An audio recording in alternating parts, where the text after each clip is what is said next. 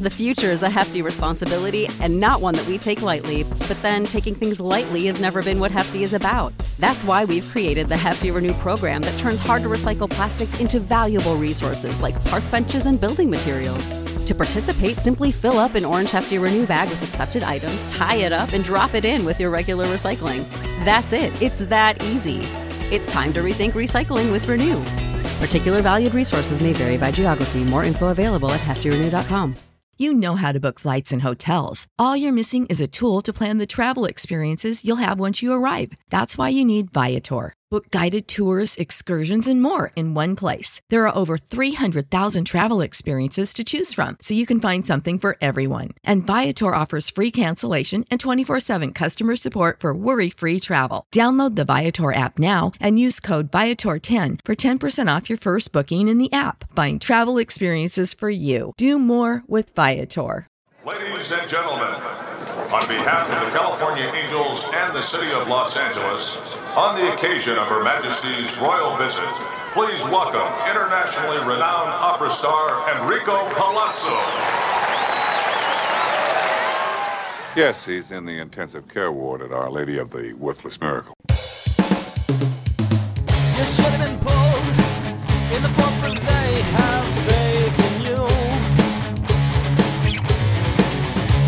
been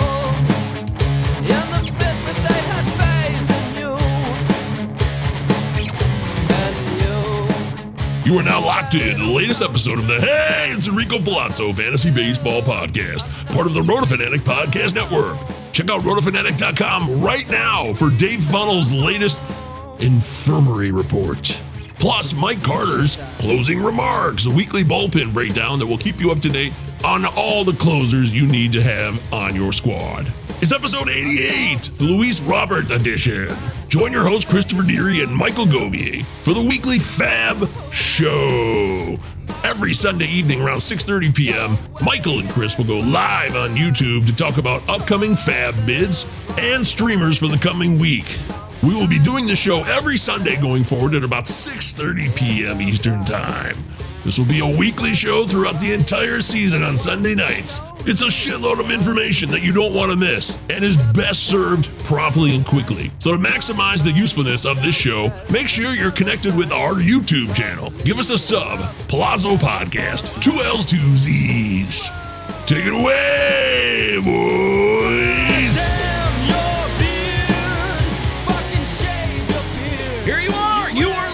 Listening or viewing the Hey It's Rico Palazzo Fantasy Baseball Podcast, part of the Roto Fanatic Podcast Network. I am Michael Govier, your host with the most. That is correct. Give it up for me. With my co-host Christopher Deary at cdeary1999. I'm at MJ Govier, G-O-B's and Victor I-E-R on Twitter and on Facebook page as well with two Z's and two L's. Look, I reversed it. Utah. Deary. Two Give Z's two. and two L's. Just doesn't That- feel right. That's clever. Yeah, it doesn't it doesn't flow as well as two L's, two Z's. It certainly doesn't. So, how you doing, Deary? It's Sunday evening here. We're here to help the people with their fab bids and their upcoming lineups for this week's new version of Fantasy Baseball 2021. Things are going well. Uh, I got my fab picks ready to roll, and uh, we'll see if I get any luck this week. Did you regret your picks last week? No, I mean I. I didn't. I only there's only a couple picks, and they were cheap. Um, I didn't really go for anybody anybody else that maybe I should have. Um, so so we'll see. And I, I don't have too many tonight. I mean, I only have two leagues that uh do ha- work with Fab. So you're kind of more of the Fab master in terms of how much many leagues you have Fab in. But uh, it, it's fun to talk about this stuff for sure. We're going to be doing this every single Sunday night. Yeah, we'll be here every Sunday evening about 6:30, 6:45. We'll do about an hour or so talking about fab bids, streamers for the coming week, lineup concerns. You have right here in front of you two people that are willing to answer your questions and go over them related to your upcoming week. That's what we're doing here. We're here to help you. Believe it or not, it's not a joke. So take advantage of this. We'll hope that this will become a staple in a routine for your Sunday evening as you head into a brand new week of fantasy baseball. There's officially one full week in the bag, and we got more injuries too. So we're going to talk about fab bids to replace those. Uh, Ketel Marte is gone. He got hurt this week. That seems like a lifetime ago, but it did happen this week. He is no longer part of the Diamondbacks daily plan. Bye, Felicia. Christian Yelich left today's game with back issues. We'll still see what's going on there. That's to be determined. Uh, any other injuries this week that bummed you out? Uh, none that really bummed me out. I mean, there was a cancellation today of the Mets game, which kind of kind of screwed me over. And I, I was in the know early. Well, I mean, I was in the know earlier that that game was going to be delayed for a very long time. Then ended up getting suspended. So, uh, kind of screwed me a little bit. But yeah, we're we're through the first full week, as obviously the first week of baseball was about was a half week, and then this week uh, just just finishing up. So those head to head leagues uh, are just finishing up their first week. I have a couple head to head leagues and that's kind of a mixed bag. Couple couple close matchups, a uh, couple blowouts, but uh, I'm still in the mix right now. I got rolled in my head-to-head home league, and it's not going to change. I think I'm going to lose eight to two. But I really love my team, so it's just fucking horseshit. It's just trash. this shit happens. I got really unlucky. He had an amazing week. You know, shout out to Travis. Travis is a hell of a fantasy player. He deserves the victory this week. But I have so many guys that I love. I, I have a minimal amount of pitchers and a lot of hitters. So my in a 10 day week, because we had the beginning of opening day, Thursday through Sunday, and then this full week, I just didn't have enough pitchers go. I still had a 99, I had 82 strikeouts in 57 innings. That's fantastic. That's really good. But he had 99 because he had 80 innings pitched. So Yep, that'll Cape, do it. Cape Renata would have blown him away. But that's not what this league is. So again, that's why you got to know your league, Mike, you dumbass. Uh, Brian Rodgman checking in here. Brian K. Rodgman. Sorry, I called you Rodgman, Brian. Brian K. Rogers says that it's been pouring bleeping day in New York City. So it's been raining cats and dogs. Should have never started that Mets game. That's they right. started what? They did, got like two outs and then it was over.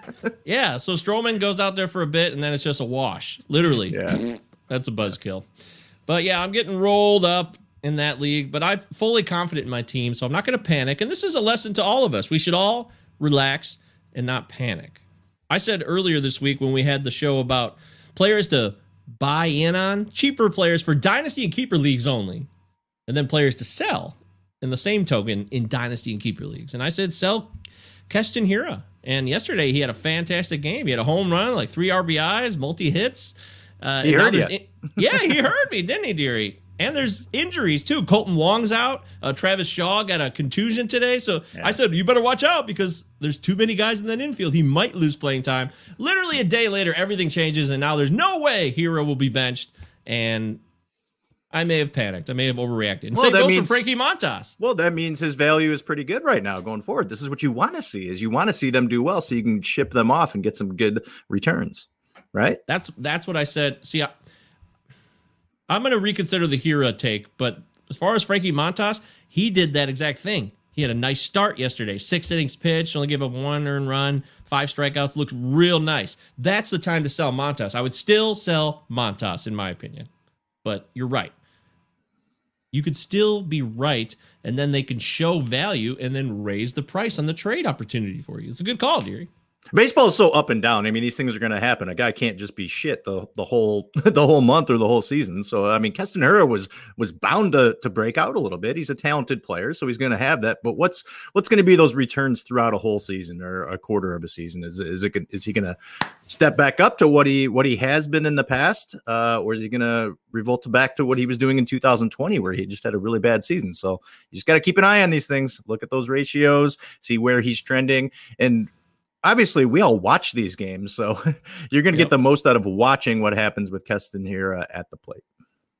I just popped on my home team's page, and I have two more home runs on the bench today. Alex Verdugo went two for five with a home run, three ribbies, and Adam Eaton, who didn't play, comes into the game, Yeah. hits a home run with two RBI. Isn't that nice? Yeah, I would. Uh, I wish I would have had him playing instead of Michael Conforto today, but I saw that Eaton wasn't going to be playing, and I was like, oh, okay, maybe maybe they'll squeeze that Mets game in today.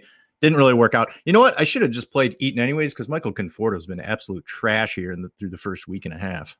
Yeah, but just like you said, don't panic yet. Slow your roll now. Calm down. You got to take it easy. Remember, pace yourself, honey. Pace yourself. It's a long season. So, yeah, my home team, I totally believe this roster's, I mean, I love all these guys Travis d'Arnaud, Anthony Rizzo, Ty France, Nick Solak, Jorge Polanco, Dansby Swanson, I don't love as much, but he's good. Ronald Acuna, Mike Trout, of course. Jeff McNeil's great. Nick Senzel. Sung Kim, now with Tatis out, he hit his first home run last night of the season. He's finally getting it going. And then I had Verdugo, Matt Chapman, Mark Canha, and Adam Eaton on the bench. I mean, I love all these hitters. So you know, fuck, it's fucking head to head. Well, it's yeah, it's just one week. You got to make sure you know that everything will equal out and and don't panic. I mean, Trout's had an amazing first week and a half. Took Acuna about four or five days, but he's heating up. So you got guys in that roster. Mark Canha's been uh, leading off for the A's, and he's he's been able to show that he can get on base. He's got a little bit of speed. So I like that team too. It's just hey, it's just one week. That's that's what's going to happen in a head to head. God, it drives me nuts. But we got to remember, last year there was a sense of urgency with head to head because there was only six weeks, eight, six weeks of the season. Now we're back to twenty weeks at least, depending on your league. And I'm very, very much going to relax. And that's probably why I lost this week too, because I just chill. I, I took the opposite approach of last year. I said, well, I'm just going to chill, calm down. If things aren't going well, just let it play itself out. This team's good enough. And if I had made a couple pitching moves to maybe pick up a few streamers here and there, I could have evened out this score a little bit. And the problem is the roster is full. Dro- deciding who to drop early is one of the biggest conundrums when you start a new season of fantasy baseball. Sure is. Sure is. Especially if you've got a really solid team and really there's no options to drop. I have two teams that are like that. There, has been guys on the wire that I want to go out and scoop up, but I don't have the luxury of of dropping some guys you know, that maybe are, have started out pretty poorly because I think in the long run, these guys are really solid players. And I don't have many bench spots in a lot of my head to head leagues, which makes it that you're making really, really risky moves. And there's going to be good guys that end up getting dropped. And then maybe you can pop in and scoop them up on the wire. Dexter Fowler tore his ACL. He's out for the year. Bye bye, Dexter. We're going to miss you. Uh, it's, it's a real damn shame. I know that Alex is going to miss him, aren't you, Alex? Alex says, I've got Bellinger and Tatis on one of my roto teams. Still hanging out in first right now, thanks to Buxton. Damn oh. right. Shout out Byron to Mr. Buxton. Buxton, folks. Damn. He it's finally here. Fire. Deary, well, it's finally upon us. The Buxton era has finally commenced. Well, it started. It started at the end of night, uh, end of 19, 2020. He looked really solid. Now it's just like he's smoking the ball left and right. Add that speed, and Byron Buxton is looking like an absolute stud. I went against him this week in one of my head-to-head leagues, and he just torched me. Would you trade Buxton now? no, I would hold on to him. You wouldn't. So you're buying into it. I think I am.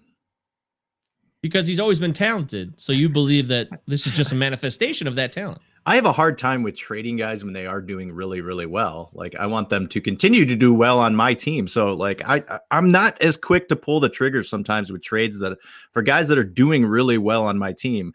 I will tend to end up trading guys who are doing really poorly on my team that will maybe project out to be better later in the season.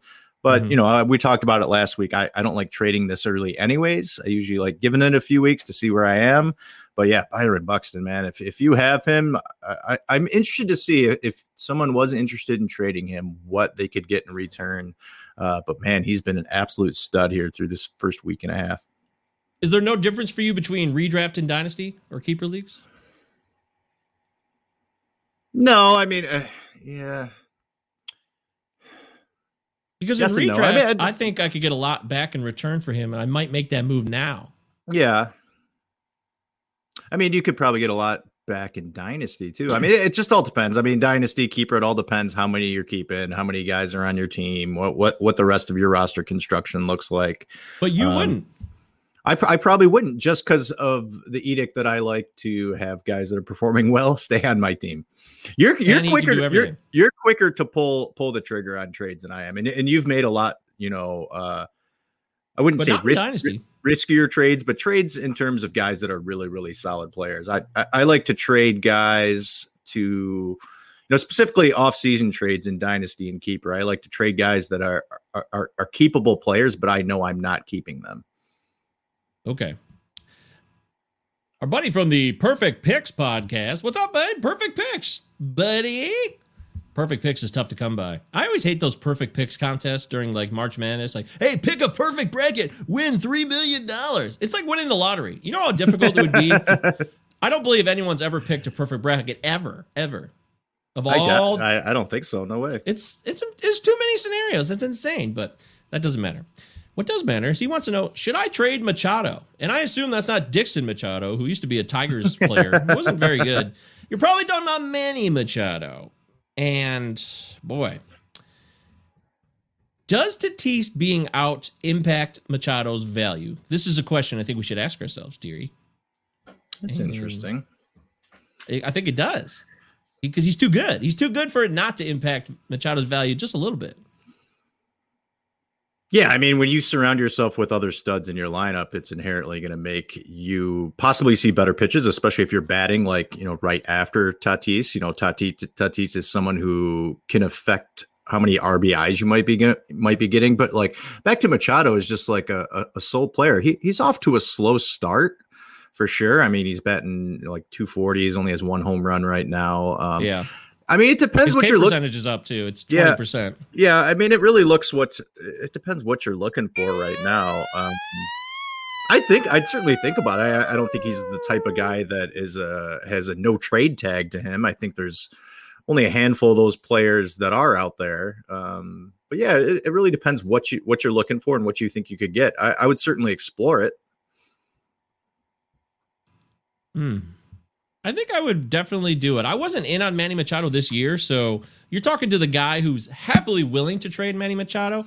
I did the video for Mason Dodd on his Fantasy Flock Network where we talked about first round, borderline first round guys to avoid, and Manny Machado is one of those guys I picked in mm-hmm. terms of top 30 players on ADP in the preseason, along with Jose Abreu. But Manny Machado can have incredible seasons, and then other times he doesn't give us what we would exactly hope for. I always feel like we never quite got the seasons. He's had some great seasons. When he had that, uh, oh, the 20 steal season in 2015, when he hit 35 bombs and stole 20 bags, I think he had like, like, I think he had 45 or 50 doubles that year too. yeah, that was like, oh Mm-hmm. shit, dude, that's what we're talking about. And, oh, a couple of years before that, he had a 51 double season. Yes, so he had moments. He's always had moments. He's what he got the big ass contract, 300 million dollars. He deserves that. I think I would trade him. I think I would. I think I would make the move. They're talking about Tatis is coming back, which I think is horseshit. I think it's total smokescreen garbage. Mm-hmm. But I could be wrong. But why would they bring him back, Deary? Why would you risk this? Unless there's no way it can get worse. Like you've said before, if he can't get hurt anymore, then he can give it a shot. Yeah, but this guy, I mean, there's a reason you gave this guy a gazillion dollars and you want to protect your future. Um, you know, but back, I mean, back to Machado, I, I he's just wildly con- inconsistent for me. I mean, last year, sure, he had an incredible season, but would he have batted over 300 for the season? He's never done that before. Would he have hit, you know, 40 home runs? He's never done that before. He's had over 100 RBIs only a couple times. Um, so yeah, I, I'd, I'd probably pull the trigger too. I think I think you talked me into it, Mike, talking about just kind of the inconsistency and and wondering if he's going to be that first round talent that we know he can be, but it doesn't seem to always happen. I don't, I don't, yeah, and I don't see Tatis coming back. Um, maybe for like a stretch run for the playoffs for them, but I don't. I, But they're saying Uh, he's coming back like shortly. Like it, also Zach Gallen. Zach Gallen. There was the. It came out on uh, Twitter. I saw yesterday. Zach Gallen pitching Tuesday. I'm like what? Is this real? What world are we living in? Have injuries just become no longer like a he's major pitching, threat he's anymore? pitching for the Diamondbacks. He's not doing like a simulated game or anything like right? that. Yeah, that's. That's how it was interpreted. It, it was. I was awfully skeptical of that headline. I tell you. You know. He's got, like- the super juice to come back, man. I'm I not don't know, buying like- that. Yeah. So at any rate, Manny Machado, I would trade. He does have a hit in every game over the last five. One, two, three, four, five. One hit. He's being very consistent over his last five games, but there's no power. He's had two doubles out of those hits. The walk rate is up. Again, it's a small sample size, like we said. It's up to 20%, so that's nice. But he's going to walk more probably because Tatis isn't in there. So they're not going to be as fearful. And which classic baseball 101. So I think I would trade him. That's how I feel about Manny.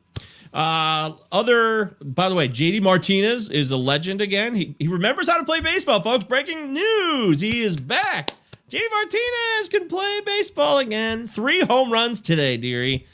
JD's back with a vengeance, and I'm looking like a fool right now because I don't have him on a single team anywhere. Yeah, I don't have him either. The Red Sox have been murdering the ball the last few days. God damn, he's looked great. Three home runs today. Back to what we've seen for the last five years. I mean, we all talked about the struggles last year, and you know, he talked about what was to blame with those struggles, not being able to review video and all that. Plus, you got to remember, like last year was just such a wacky season. Like how was everybody feeling mentally? Like maybe he was just totally checked out. I'm sure there's a ton of players that played last year that had a lot bigger worries than what was going on the field. And he's back to what he's been doing the last few years. So if you have JD Martinez, he probably really, really helped you out this past week, specifically today with those three huge bombs. Wouldn't you rather? I've thought about this with JD's incredible performance today. Three taters. I'd rather have guys that start slow I don't like the guys that come out hot, unless they're going to be hot all year, which would be incredible. If you could be hot all season, that's just not reality, like you said. That's interesting. Have, I would. I'd rather have the guys that pick it up later on and finish strong, especially in head to head. I mean, it's baseball. It's it's it's peaks and valleys. They're all going to go through it. I mean, but I I I mean, I can't be pissed at it. Oh man, you started off too hot, man. Too hot, too soon. Got to calm down. Yeah, I mean, what is the reality? I bet you that JD Martinez hits less, hits less than 35 home runs this year. I'll book it. It is on the Shine or Ride the Pine, which is done. I just haven't formatted it perfectly to oh. to, to, oh! make it oh. viewable really good. I I, I got to move some things around, but it is done. Wow, that's great news! Finally, forever. For yes, correct. I never thought we would see it, but I'm really looking forward to that, dear. That's excellent. So you don't yes. want guys to start off hot. If I had my druthers, doesn't make uh, sense. You know, if I had my druthers, and I don't know what druthers are still, I'm st- I don't know. Well, you know what druthers is? No. Yeah, me neither. Uh, if I had my druthers, though, my druthers would be, hey, let's start out slow and pick it up. I love guys who pick it up in June or July and then yeah. just have a tear the second half of the year. There's no rather, reason that someone can't do that most of the year. yeah, I'd just rather be. I'd rather be down now in yes, my leagues correct, than later. I if someone's going to have a slump, you want it to happen now instead yes. of July. Yeah. Absolutely. Yeah, they're going to happen. We all correct. know that. Correct. It's funny because JD Martinez was put on the COVID list yesterday, and now he comes back today and hits three home runs. That's fucking incredible. Well done, JD. That's scary. Nothing's going to stop that guy. Uh, my guy, DJ Stewart, is back for the Baltimore Orioles. A guy I love. He's always undervalued. He's really cheap in DFS because he hits for power and he can steal some bags, but that's pretty much it. He strikes out a lot. I would be putting in fab bids on him. Nothing serious, but if you played in OBP leagues, I would definitely put in a bid on Mr. DJ Stewart. Yeah, five, ten bucks. Nothing serious. I don't think he'll be highly sought after, but I think he's somebody where you can pay a low price and get yourself a nice little player. DJ Stewart of the Baltimore Orioles. Go get you some. Hey, he batted he batted fifth today. Uh, I mean, where's he going to slot in? Like, do, do they have room? Uh, you know, with him with him being able to get enough at bats?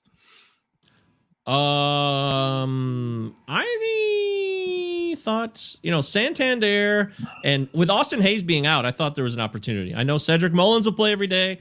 Santander's there. Mountcastle could DH. So for now, I think yeah, the playing time's he, yeah, daily. yeah, he should have the spot in left field. You know, currently, uh, yeah, especially with Hayes being out a while. So uh, yeah, yeah, and if they continue to bat him fifth, I mean, it's it's a lineup that's proven that they can score runs. I mean, Cedric Mullins has been absolutely fantastic, and it's it's not going to be long before Santander and Mountcastle really get going. So there's a lot of RBI opportunities out there for Stewart if the rest of that lineup can get moving.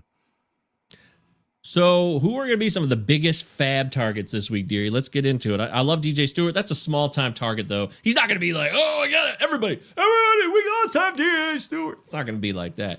We definitely know one name at least the other day, people were shitting their pants about it. That's Corey Knebel of the Dodgers. Uh-huh. People were saying, "Oh, Corey Knebel could be the new closer. He's the new closer. He's the new closer." Eh, I don't know if that's true. I have a bid in for Corey Knebel. It's it's speculative that he maybe takes over for closer, but you know we had talked about this preseason that you know Kenley's gonna get the opportunities. They want Kenley to be the closer, and you know obviously Knebel came in the other night after you know Jansen uh, blew it the night before, and Knebel shut shut down. Uh, you know the team they were going going against. So this is going to happen with a lot of different bullpens, and I'll be interested to see how big of money is out there for Knebel. I'm not going to share what I have out there for a fab bid, but it's not it's not too. Oh, you can't. Yeah, not yet. You're right. That would be unwise. I will tell you this: Knebel's fun, but there's other options. I think I'd rather have Blake Treinen just as well because he still is just as capable of having that job. And Kenley Jansen was warming up.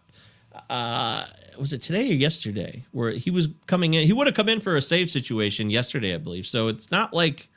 Oh, there it is. Yeah, Mike Curlin live update. Jansen just got the save, throwing Yeah. 95 miles an hour. Thank you. Right on cue, Mike Curlin. Shout out to Sleepy K.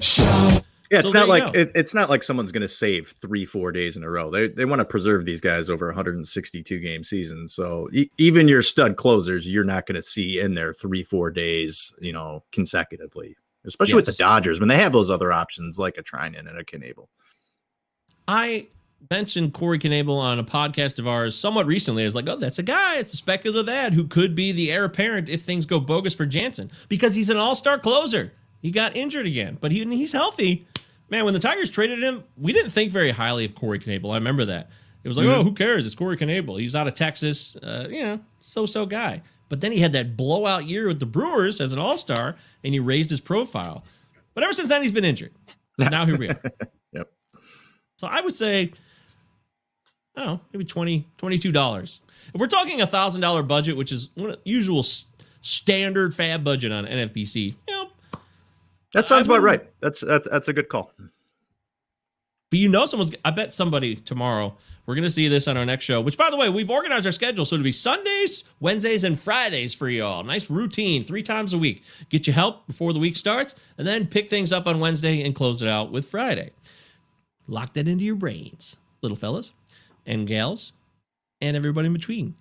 Yay! Woohoo! All right, seriously, cut the crap. So, I think that we should consider that blowing $120 on Corey Knebel will happen. Someone's going to do it tomorrow. Tonight, it's going to happen. After 10 o'clock p.m., when the NFBC fab bids roll through, we're going to see more bullshit. We're going to see ridiculous triple digit prices. Probably somebody more than that. I mean, who else are targets that will probably be paid outrageous prices for? Well, if I mean, if if guys haven't been scooped up in these leagues with the last week's fab, or if you're in like a cut line where maybe your first, uh, you know, fab bids will be coming up this week, a guy like Emmanuel Clase, who saved two of the last three games for the Indians, has looked really, really good, throwing Yeah. gas. Sure, it's against the Tigers, but this guy, I, I got to give the guys over at Rotosaurus a ton of credit because they talked about this a couple months ago that he is the guy in waiting. I have not been a Karinchak fan, you know, leading up into the season. We saw, you know, early on, Karinchak was going in those kind of top five or six closers. And then it kind of came back to earth as we got closer to the season and he started being drafted a lot lower than that. But Clase looks like the guy right now. Karinchak came in today as well, but he came in in the seventh inning. Uh, so Clase, I think, is going to be the most consistent guy. He's the most talented, and if he's out there in a in and people are trying to scoop him up in Fab, I think it's going over a hundred dollars. I said all offseason, Karinchak is overrated. He's overhyped. He's overpriced. Mm-hmm. And then I get up one time, and the one time I do is in the main event where I spend the most money to be in a league. And Yeah, neither of us li- neither of us liked him. We didn't like the you know the ratios in terms of walks. Sure, last year he struck out a ton of guys, but you know it was his first year up in the league, and if you already have walk problems that you've you, you've had in the minors and that you know you had last year, I mean his his walk per nine was over four last year. Like that's scary. That's not something that you're just going to fix right away. So I'm sure they're going to try to figure it out with him, and if he becomes someone who can be really really talented and possibly close for them, it gives the Indians some some good options back there, and maybe you see kind of a combo. But right now, I think Clase has become that guy. Clase is the man in Cleveland. Cleveland. Also, Yimi Garcia. That's another the- target people will be mm-hmm. looking. You you were thinking Yimi? Yimi. Yimmy, Yimi was going to be the next name I was going to mention. So yeah, Yimi, uh, Anthony Bass had a couple bad outings earlier in the week, and Yimi had already kind of been in that setup role and and uh, had appeared a couple times and looked pretty good. And then two out of the last three team times out, what happens? Yimi comes out there and gets a save. So I think Yimi is a guy who has had this role before with several other teams. Uh, so he is going to be someone that there's going to be some fab bids out on. I think he probably is turned into the closer. They've gone back to him the last two days. So I think Yimi Garcia is the guy in Florida now, in Miami. Shout out to Baseball Pods, Chris Marr. he was touting Yimi Garcia all offseason as the guy, the guy who will close. It was not, hey, I'm taking Bass with Yimi as my backup. No, he was straight on Yimi Garcia for the Florida Marlins. I keep calling. They're always gonna be the Florida Marlins to me. It's really hard for me to say Miami Marlins. I know. I always say I always say Florida. because it was a big deal when they when they became a major league team. There was no team in Florida. It's like they're the hmm. Florida Marlins. We finally got a baseball team in Florida, even though we have spring training, which is plenty of baseball for all of Florida. But yeah. anyways, the Miami Marlins closer job. Yimi Garcia is the guy. I'm a moron. I had him in my home league, but I dropped him because I was he had Anthony Bassett shit the bed in like game two against the Rays. And then Yimi Garcia had looked good. I'm like, all right, this is it. This is where he's going to shine. This is in my head to head 14 team league. And we have small benches in that league, though. So I ended up cutting Yimi. And now someone else has him when he gets a save the other day. So learn your lessons, guys. Stay true to the players you like. Do not get caught up in the, whoa, man, uh, this guy's not doing the job right now. I can't wait around for him. If you're going to be patient anytime, this is the time to be patient. And I keep trying to reinforce that in my head, Deary. Be patient. It's Be it's patient. so tou- it's so tough with relief pitching, but I tell you, if you have a guy who is who uh, you thought maybe was going to get closer shares early on, and right now is kind of in that setup role, but is performing really really well, and and you have the capability to keep him on your team, go ahead and do that because there could be that opportunity coming. And if they're already performing really really well, no need to just freak out and, and be scared and, and drop them right away, especially if it's a situation that's very fluid, like many of these bullpens are someone has to take over that role, or maybe it goes back and forth. But if your guy is performing, hold on to him, be patient. Yeah, Dave Funnel says Jansen save drops Knebel price. Hopefully. I- Hopefully. If you needed a closer, would you still target Knebel tonight in fab bids? If you need a closer and you're, If you're you need after, if you needed one. If you had a spot where, hey, this guy's doing nothing, uh, I need a closer anyway, so I'm going to pick up Knebel, even though Jansen got the save Sunday today. yeah, for for the for the right price, I would say.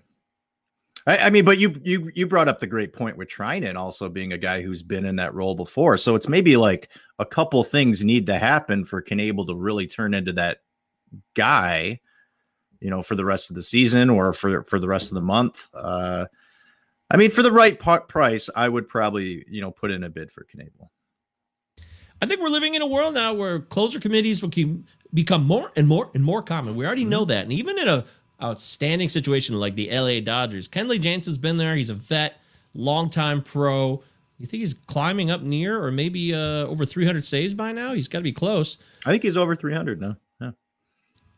He's just a guy who I watch him throw. He's 33 and a half years old. He's not getting any younger. The last year the velocity was down, but apparently the velocity is up to 95 now, which is if what Curlin just dropped in the comments is accurate, that's a big bump from last year because he was more Mm-hmm. towards 90 91 with his fastball. Uh, I just I would keep. I mean, I would keep an eye onto that. We'll, we'll see if he can continue to throw mid 90s come June or July. But look at this stretch, Deary. From 2014 on, 44 saves, 36 saves, 47 saves, 41 saves, 38 saves, 33 saves. That's through 2019. Mhm. It's a hell of a run. And I he mean, had you- 11 saves last year in the uh, you know the Bozo season. Short sample. I think we just tend to kind of be so recency bias where he has, you know, he has he has a hard time during uh, the playoffs and things start to fall apart a little bit and be like, oh, well, maybe next year it's going to be the year that it falls apart for Kenley. But and, and it's so easy to do that because closers seem to just, you know, go go on these great runs and then f- fall apart. They fall asleep right at the right right at the like the peak, and then it's over, and then like you know they get demoted immediately. I don't think that's quite happening yet with Jansen, but I I still think uh, like I I made this prediction before. I said I would be shocked if he made it the whole season as their closer. Wow. There it is in the can. So Corey Knebel, if you pay triple digits for Corey Knebel, I think you're making a fool of yourself. Unless you play in a league that has like ten thousand dollar fab budget, no, don't do it. Please don't do it. Yeah, you talked Uh, you talked about twenty two bucks, and I, I think fifteen to twenty two bucks. I mean, that's not breaking the bank on you. This is a really good time to go back now because we have data. So mark this down, write it down, pause the podcast. Well, this is a live stream. So you actually the live stream is much more prescient than the uh, podcast because it'll probably come out after the fab bids have run. Yeah, no So one will really listen this- to this after that. yeah, this is much. By the, this is actually something to take note of. You want to be in the live stream part of this because it's much more valuable in terms of real time data. But take a look at what the other players in your league have been doing. See if there's any bidding trends. We have a couple weeks now of fab bids under our belts, and we can start to identify some trends. I really believe that's possible. You're not going to nail it, and you'll. Pro- I'll probably lose some bids. You'll lose some bids. We're all going to fail. But I still think we can gain more and more of an edge if we stay in touch, stay attuned. You know, all be as one. Oh. Are there any other relievers out there you thinking maybe getting a bid this week? Jansen threw uh, eight pitches, by the way, and all but one was over 93 miles per hour, according to Mike Curlin. Check out, uh, by the way, Mike Solid. Curlin's got a new Thanks, pitch Mike. mix chart out there. Mike's doing a ton of work. Mike's got too many projects, but his latest project is the pitch mix chart. So you can go to Mike's Twitter feed and follow him at Mike Curland. Click on the pitch mix chart, and you can type in a pitcher's name, and it'll show you all the pitch mix data from last year and this year and compare. And it's fantastic. I think you should really take the time to do that if you want to win your league. Deary says, what other closers or relievers should be targeted? Well, we covered Yimi, we covered uh Clase, we covered Knebel. Uh the what about the Oakland situation? Because you got Diekman, you got Romo, you got JB Wendelken. I am not sure what to make of that. I think it's a real shit show, to be honest with you, but that doesn't mean there's not value with one of those guys. In fact, you could probably put in a real cheap bid on a Sergio Romo, who always just sneaks his way into a situation and gets saves. That's just what he does. He never dies. Never say die, Sergio Romo. Uh, a lot of people are going after Lou Trevino in my uh, uh, in a lot of my head-to-head uh, daily streaming leagues. Lou Tre- Trevino's been picked up in almost all of them over the last two days. Yeah, I've heard a lot about Lou. You know, Lou, you don't know where I've been, Lou. Oh, I should get that drop from uh, Fight Club. That's a great one. You don't know where I've been, Lou. Uh, Sergio Romo came in yesterday against the Astros, two thirds of an inning, two earned runs. No bueno. That's not good. Jake Diekman, one and a third, two hits, no strikeouts. And then JB Wendelken, one clean inning with two Ks. Very nice. I think Wendelken's the guy to target for cheap. And if you want to go even cheaper, try Romo. That would be my instant analysis fab bidding process this week. Wendelken one, Romo cheaper two. Yeah, I, I mean, I have no idea who ends up winning that job. I think they're just going to play situational for now until someone steps up. But um, I mean, Wendelken's the youngest of the group, and he's probably the most talented. I mean, Romo has the most has the longest track record, but Romo's also 38 years old. He doesn't even throw a fastball anymore. it's just a slider every single time. Diekman's been around a while. Uh, Trevino might be a guy to to kind of look at. Uh, all these guys, I think. Specifically, a Trevino, a Diekman, and a Wendelken. I think for a fab bid, you can get pretty cheap. There's also the Arizona situation, which I picked up Chris Devenski last week, and I was really excited about it. But then I don't even know what it is. It's not COVID. It's just these personal reasons. He's just gone. Like he's just NA. He's unavailable right now in Yahoo leagues. He threw about five miles per hour less on Tuesday night in Colorado, blew the save, and then he goes bye bye. Chris Devenski, I hope you're well. I was actually rooting for you, but this is the fucking closer roulette we're playing. See, It, it, yeah, I mean, a guy that you know comes in looks pretty good, and then he's like, then he's just gone. yes. Which, like, I mean, you're, you're just taking stabs at guys, especially like a team like Arizona. But I mean, right now it looks like uh Crichton might be the guy. Yeah, Stefan Crichton could be the guy. Although I still like Kevin Ginkel a lot. I'm a big Kevin Ginkel fan. So, in my opinion, I have Kevin Ginkel on a couple 15 teamers. In 12 teamers, I would take a look at Ginkel because he's going to be the heir apparent. I think if Devenski's got personal problems and he never comes back, you could say bye bye, see ya. no, no value there. It's, I mean, it's just, it's really tough. These bullpens where they got like three or four guys where none of them are dominant, and you're just like hoping that one of these darts hits and they end up, you know, really putting together a, a solid season and lock down that back end of the bullpen and give you 15 to 20 saves. But Arizona's a similar situation to, you know, uh, Oakland, where you just got a bunch of guys that you're really not that excited about. And Yeah. you hope if you put a bid in for someone, it ends up being the right guy.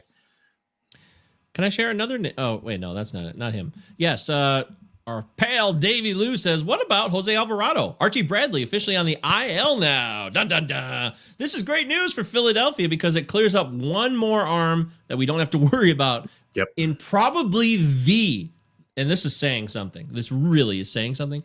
The most complex closer situation coming into 2021 to figure out, bar none. Jose Alvarado, Brandon Kintzler, uh, Archie Bradley, uh, Hector Neris. Hector Neris. Uh, I mean, it's like this is this is a real, and then there's uh Coonrod, Sam Coonrod, who's been throwing gas as well. So you could take a flyer on him. I actually think Alvarado is the best of the bunch. I know the Rays traded him, and that usually means people panic. Oh, the Rays traded him; he must suck. But that's not always the case. Nate Lowe's been pretty good in Texas, so With Brad with Bradley out, uh, I mean, Neris had that job from the beginning. Neris has done it in the past, but Neris has also been very shaky in the past. Jose Alvarado has the best stuff. I mean, he's shown some absolute electric stuff when he was in Tampa.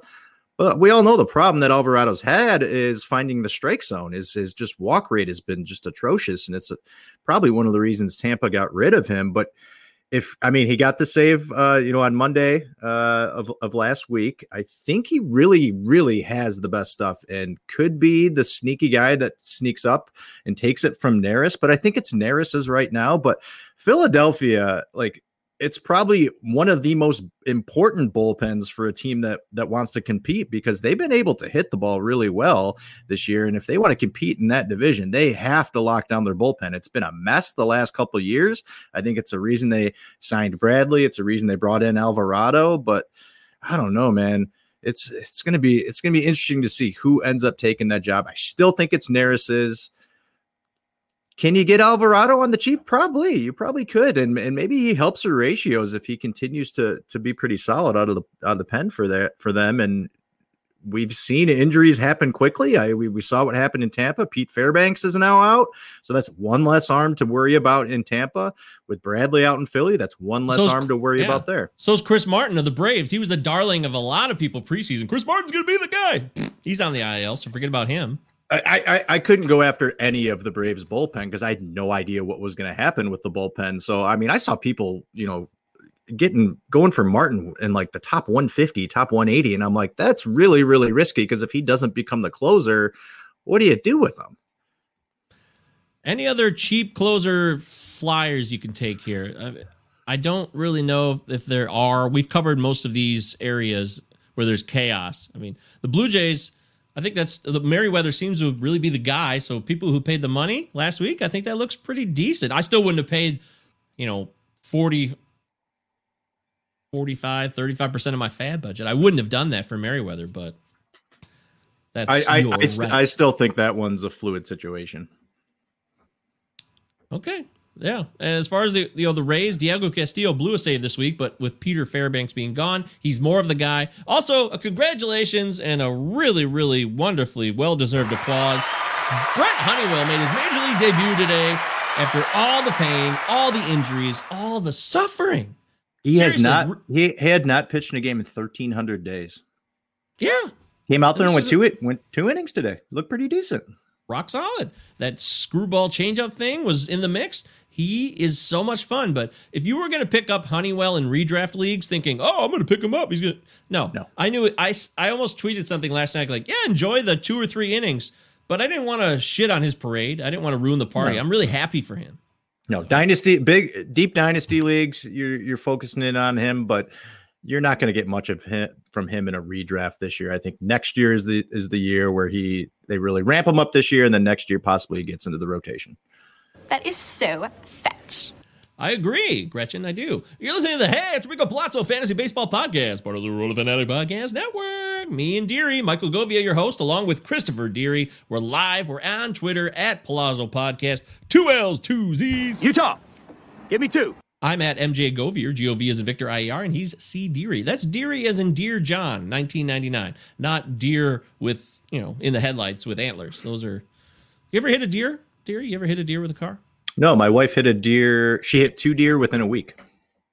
Oh, wow. Yeah, remember that old like blue escort she had, or uh, Oh, yeah. was that an escort? Yeah. So she so she hit a deer on 14. It destroyed her car. She got a new car the next week, the Ford Escape that she still has. The day she got that car, she hit another deer, but it was a much smaller deer, and she just kind of sideswiped it. Didn't do any damage to her car. Oh, fucking deer in Michigan. Always an issue. In fact, the only time I ever hit a deer was in Maryland. So deer are an issue everywhere. It's not just Michigan. I guess so. All right, let's talk some hitters then. Hitters that we like, hitters to pick up. Uh, also, injury replacements for other guys that have gone bye bye. Anybody out there you're liking this week who could be available? Is it 15 team dependent, 12 team dependent? Uh, the floor is open to you, Deary. I, I, I think there's a. It depends a lot on who's, Mm-hmm. not who's, but what type of league you're in and how Of your course. drop system goes. If Yeah. Ha-Seong Kim, Ha-Seong Kim could be available because Tatis technically that was this week. God, it seems like forever ago, but Tatis got hurt this week. We were doing the show that was that Monday night. We In a the show? weekly pickup league, he could be available. Yes. Ha-Seong Kim could be available. I would put a large bid on Ha-Seong Kim. I would. I believe in him, his talent.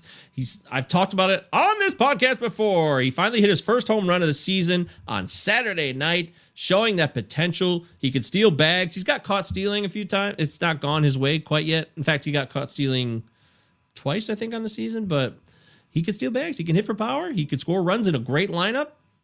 I don't think Fernando Tatis is coming back. I would consider a triple digit bid on Ha-Seong Kim. Okay, I like that. I like that. You wouldn't. No, I no, I like that. Uh, Oh, okay, you like it. Yeah. triple digits. Yeah, I mean, uh, he's going he's going to get the playing time going forward. And if you truly believe that we're not going to get Tatis for a couple months, you can ride that Kim train for a while. And if he steps in the lineup like he is right now and really performs, it's going to be hard to keep them out of the lineup, especially if you got a guy like Jake Cronenworth. If he starts to struggle, there's some options in the outfield. You can maneuver people around. I think he could be here to stay if he performs well. Uh, hundred dollar hundred dollar fab bid mike says. Uh, i'll go with it. I mean mike's been all about kim for a while and uh obviously it's league dependent. You know what you know how, how much fab money do you have? How much do you have left? Did you did you already spend a ton last week? Uh Oh obviously you don't want to get three bids that are going to take away like 30% of your money now but or if you're in a i mean if you're in a cut line where you only got two fab periods this could be a guy that i think could give you value for the rest of the year it, it might not be a situation where you're just getting a guy for a couple weeks to to to take over for somebody who was injured i think kim could be here for a while He is.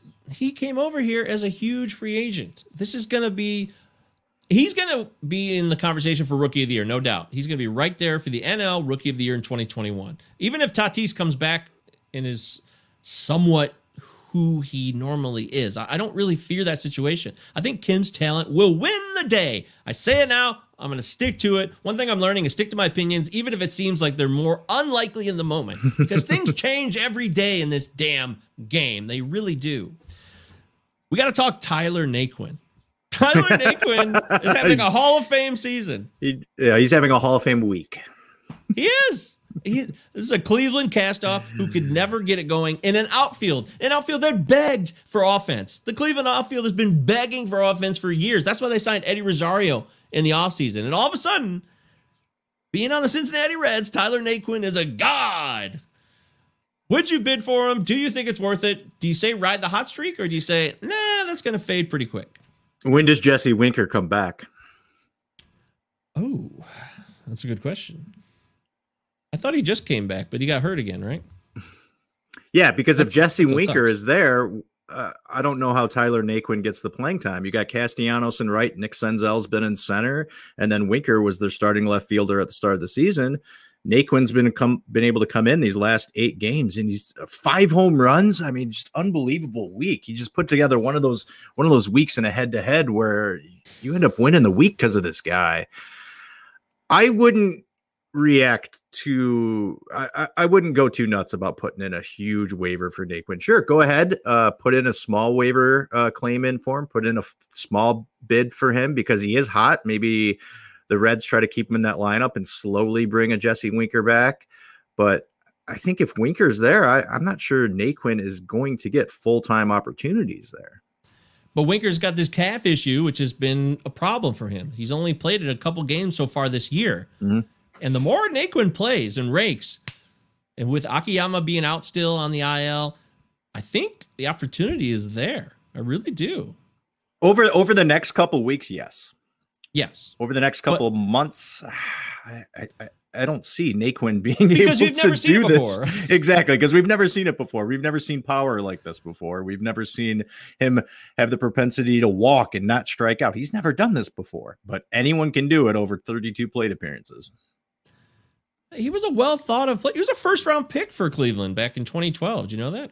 His best season with them was his rookie year, and then he ran into some injuries, and then just kind of fall fell out of uh, love with the where they fell out of love with him. You know, the Cleveland Indians, and then finally moved on from him. But he had a solid, he had a solid rookie season in 365 plate appearances. He had 14 home runs, 52 runs, 43 RBIs, swiped a few bags, struck out a ton, which he's kind of been able to bring down in the last few years. But it's been a power outage in the last couple years, and, and he hasn't been able to stay healthy.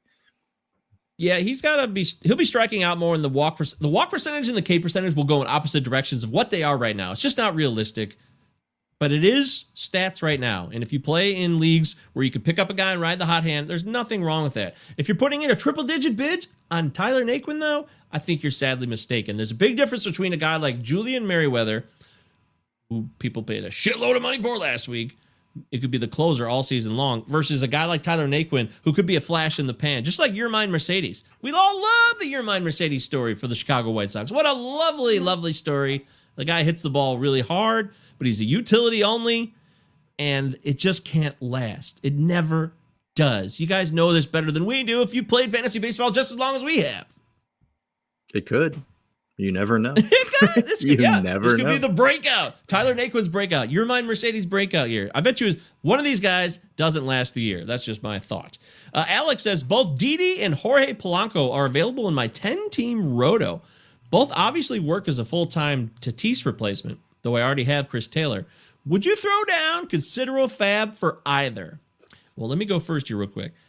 Jorge Polanco all day. He's hitting at the top of a really good lineup. Plus, he's a good hitter, and he already stole a bag too, which is nice. If he can give you some more steals, that's that's a real bonus of a return. Even in a 10-team league, as a Tatis replacement, I would absolutely put on a healthy size bid for Jorge Polanco. Which one do you like, Deary? Polanco or Didi? I would take Polanco over Didi. Didi's off to a really, really slow start right now, but I think that will come back to earth, back to what he's been doing over the last seven, eight seasons. But I think Polanco, I, I, I like Polanco a lot more, and I think both those guys are better options than Chris Taylor. So I would put in some bids. Polanco would be the, the guy that I would put a bid on more than Didi though.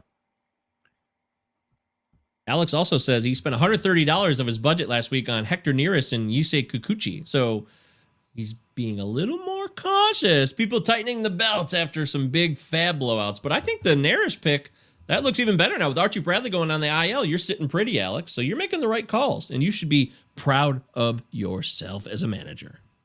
Yeah, you picked up a closer. That's great. And Kikuchi's going to be able to give you some good enough starts. So, so not bad. You spent 130 on those two guys that I think are going to be able to give you value for the rest of the season. I mean, because we're just talking about who can give you value for the next the rest of the season, which a Didi could do that. A Jorge Polanco could do that. Going back to the guy we just talked about, Tyler Naquin, is that a full time rest of the season going to help you out? Probably not. Maybe in the next couple weeks, depending on what happens with the injuries in the outfield for the Reds. But I like both those guys that you brought up with Polanco and Didi.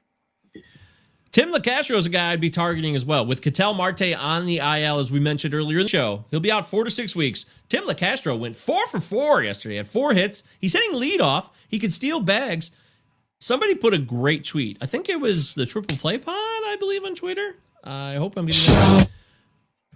They said, Tim Locastro is everything we wanted Billy Hamilton to be when he was a youngster. And I think that's a very interesting comparison. It's a solid comp because if Tim Locastro has more pop, which he's shown, and he can Mhm. steal bags like crazy, this is a guy you want on your squad. And I think I think throughout the year, even when Ketel Marte comes back, if Locastro could force his way into this situation even further, I really think that. But I also want to throw in real quick, Deary, that Cole Calhoun is back, and that's Mhm. another guy that you could be throwing a fab bin on as well. So between Calhoun and Locastro, do you like one over the other? What's your I mean, take? So Calhoun has the track record. He's shown power over the years, but he's also been injured so much over the last years. Tim Locastro just never has had the opportunity. He's been in Arizona for three years, and he's just been kind of a bit player that comes in off the bench. But the, but the one thing that you generally don't find in many fab situations is a guy that can steal bases. And if Marte ends up being out a significant amount of time, Or even when Mar- Marte comes back, maybe Locastro has an opportunity to fill in at other positions. I don't think there's a ton of talent out there in Arizona. This is a guy that could steal bases. You don't find that very much in Fab. So I like Locastro. By the way, I mentioned Zach Gallen could return Tuesday. That is totally serious. That's not a joke. Arizona Diamondbacks starting pitcher Zach Gallen could return to the team and start on Tuesday against the Oakland Athletics. Torey Lovullo has announced that Madison Bumgarner would be the starter on Monday and added that it's a possibility that Gallen could start on Tuesday. Amazing. That, that's what, like three weeks ahead of time? We thought we were thinking May, right? Yes, that's way. It's like a month. I think people were thinking mid-May. Uh, uh, This is incredible. Some of these early Cole Calhoun coming back. That was also another guy that people said, "Oh, he tore his meniscus. He'll probably be out till May." Nope, he's back. People are getting healthier or more excited to play baseball. I don't know what it is. Something's going on in the air of I- Major League Baseball. I, I, I would be very nervous about adding Cole Calhoun before he even plays a game. Wouldn't it be need dependent when it comes to Locastro and Calhoun? If you need steals, you're probably going to go with Locastro. But you can also double down. Remember this. This is a key aspect that I have learned a lot of lessons from. Maximize your bids. Put in many, many, many bids. There's nothing wrong. You can you can put endless amounts of bids in. There's no limitation on bids because you want to have backups for the bids that don't go through. Mm-hmm. You don't want to be left with nothing. That's If happened it- to me too many times, Deary. If, if you are in a situation where your roster, there's five, six guys that you could drop in your roster, go right ahead and do that and put in as many bids as you can because you're not going to hit on all those bids. Make sure that they're the amount of money that you're putting out, you are comfortable with possibly losing, but you're not going to win every bid. And you got to think about this way there's going to be other owners that say, oh, these are the three or four guys I want to target. These are the bids I'm going to go in on. They end up not getting any of those guys, and then they're just completely shit out of luck. And they didn't put any other bids in as as replacements. So you you got to think about it that way. There's going to be guys out there that there's not bids in at all, and they could be guys that should be picked up. There, I mean, it's not like every single owner in your league is going to do exactly what you do if you go out and you put 10 11 different bids in there i mean you're not going to hit on every one of those guys but you could hit on four or five of them Good call. What about Akil Baddoo, our local guy in Detroit? Akil Baddoo inspires us all. I love Akil Baddoo. By the way, yeah, I listened back to the podcast. I don't. You were just you just heard that announcers in your own headphones. That, uh, yeah i think i still had a game on on my computer and somehow like that was coming through but it, it was so weird because i was not hearing those announcers at any other part of the podcast that we were doing and then i was like mike you want some advice you got to turn down the uh the announcers i thought that you had actually put in because it wasn't very clear i thought that you had put in like dan dickerson and jim price on the radio call for the tigers you know talking about you know getting all I would do excited when you hit a walk off or you hit a triple Yes, Uh, we're talking about my Akil Baddoo song, which is a parody of the Police's "Do Do Do Da Da Da." That's all I want to say to you. Akil Baddoo is somebody who looks like a breakout, but there's still playing time issues. I don't want Baddoo in redraft. I think it's worth a dollar. It's worth a dollar to take a chance. Uh, maybe we'll eat our words on this down the road, Deary. But in redraft leagues, Akil Baddoo is worth three dollars. That's it. I I mean, he's going to be sharing time as long as Jacoby Jones is still healthy. Um, Renato Nunez came up uh, to take over for Cabrera because Cabrera's on the DL. Shocker, right there. I mean, you got Victor Reyes out there. None of these guys are that exciting for the Tigers. And here's another reason why, like, I'm not like going nuts about getting Akil Baddoo. The Tigers cannot score right now. So, like, sure, maybe Baddoo can can get some home runs, but how many people are going to be on base? I mean, it's been an absolute mess in this last series and a half. The Tigers just cannot score. Baddoo's got some speed, he's got some power, a nice left-handed bat, but I don't think he's getting everyday opportunities. So be cautious with the bid you're putting out on Akil Baddoo. Well, the thing is, Miggy's hurt. He's got a biceps issue, so he's been benched. Uh, that's a bummer. But even if he's healthy, I don't know if he's that great for this lineup. I, I actually think Miggy was going to have a decent season this year, so maybe that's strong. Maybe that's too extreme. I'll slow my roll on that. But this team always strikes out. They will always strike out. Last year, they were setting crazy strikeout marks. I remember against the Reds last year, there was that series on the road in Cincinnati where they struck out like 47 times in three games or something like that. It was like the nuts. I think it was the second series of the year. It was. It, it was also against Bauer and Sonny Gray and Luis Castillo, Castillo. yeah. That's not easy, but still, come on, guys. Good lord. Cleveland and Minnesota, they're going to feast on this Tigers team all season long. And so will Chicago to, to boot. So Akil Baddoo is worth a flyer, but don't put your hopes and dreams on Akil Baddoo being the difference maker. I, I just don't. I don't see that yet. We need to see more. There's too many Rule Five picks that can get hot and then just poof, whoo, like that. They're gone, and then they're never heard from ever again.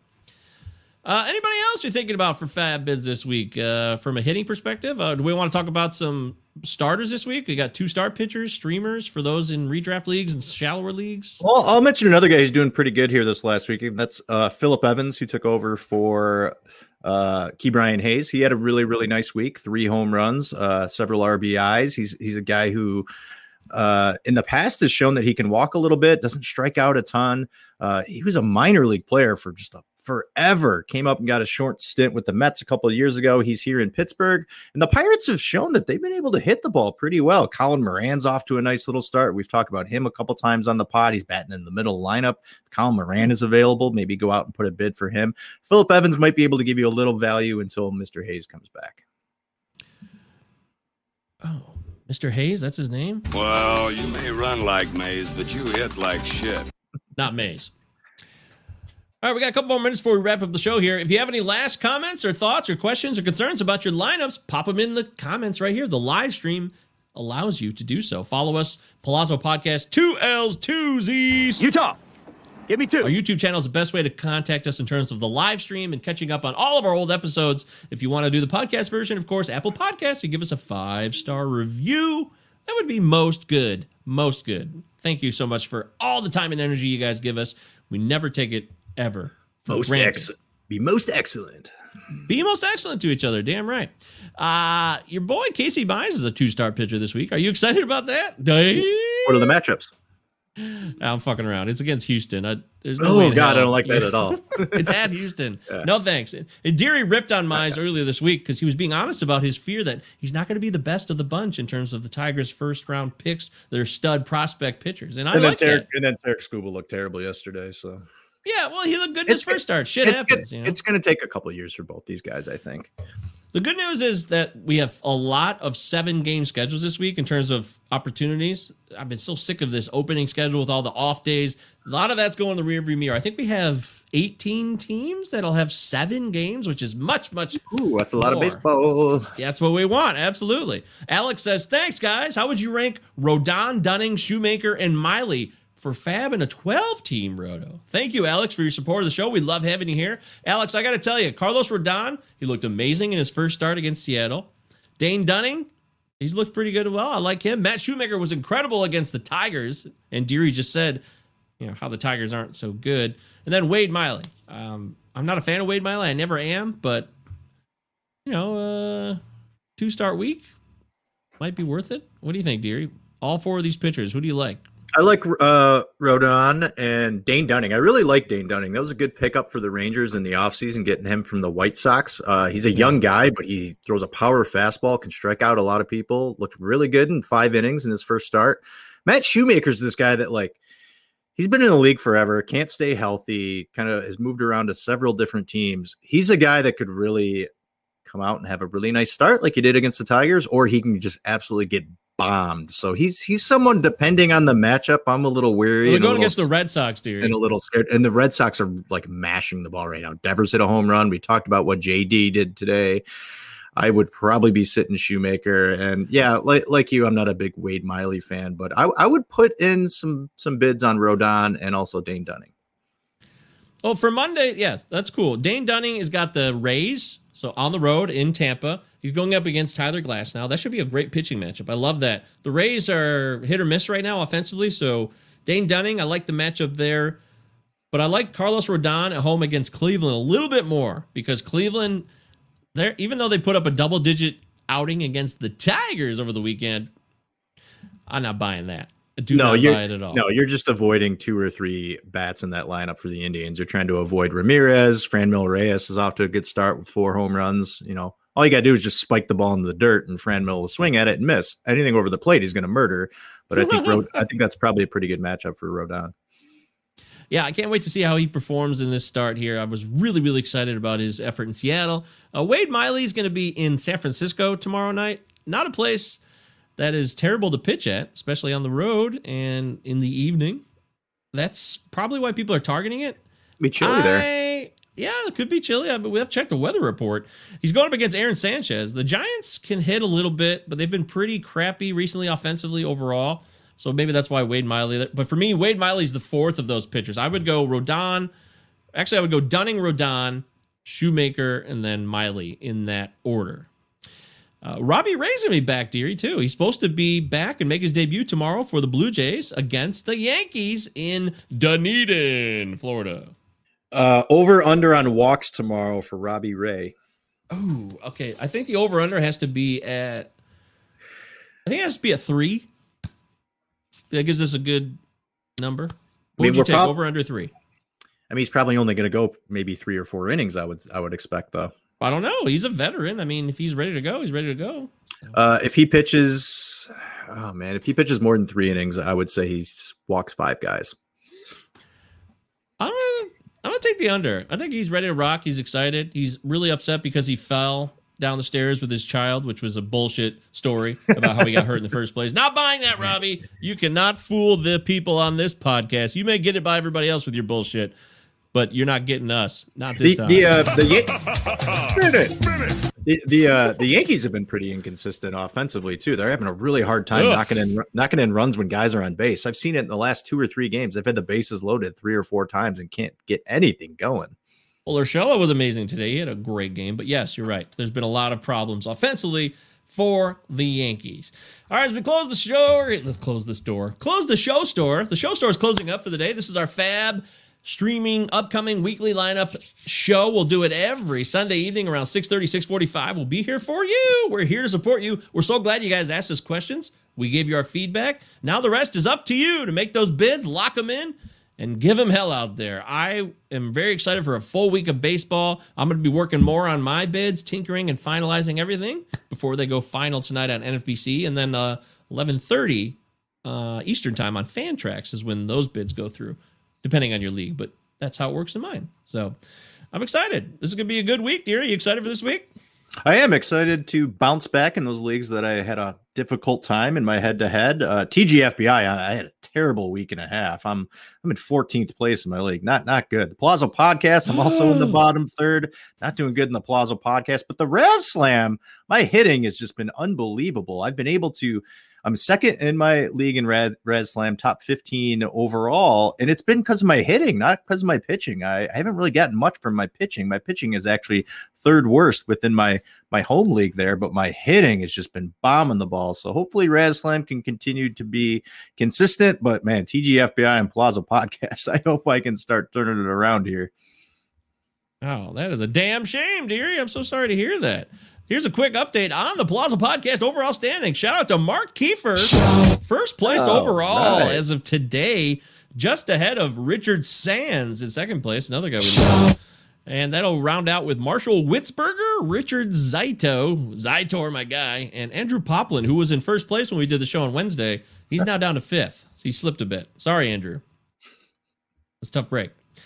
but and the overall score is 469 and a half points. That's the leader in the clubhouse. And in terms of me and Deary, I am in 28th place with 298 points. And as Deary said, he's down at 52nd Not a with good 220 points. Not a good So- start.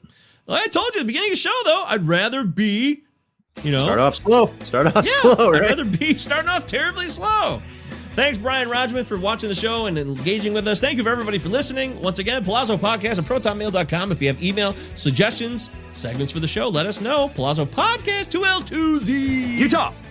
Give me two. PC Deary 1999. That's Deary like Dear John, not Deer with the headlights. I'm at MJ Govier, GOVs, and Victor IER. That's it for the Sunday edition of the Plaza Podcast. We'll catch you guys on Wednesday evening. Ta ta. See ya. Rule five picks that stick are hard to find. From Chris Shelton to Reed Garrett. These once promising names litter my mind. When the Tigers selected this year.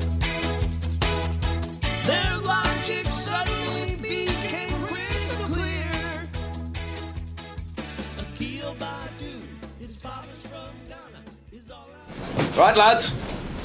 Now, I know there's not a faint heart among you. And I know you're as anxious as I am to get into close action. But we must bring him right up beside us before we spring this trap. That will test our nerve. And discipline will count just as much as courage. The Acheron is a tough nut to crack. More than twice our guns, more than twice our numbers. And they will sell their lives dearly. They mean to take us as a prize. And we are worth more to them undamaged. Their greed will be their downfall. England is under threat of invasion. And though we be on the far side of the world, this ship is our home. This ship is England. So it's every hand to his rope or gun, quick's the word and sharp's the action. After all, surprises on our side.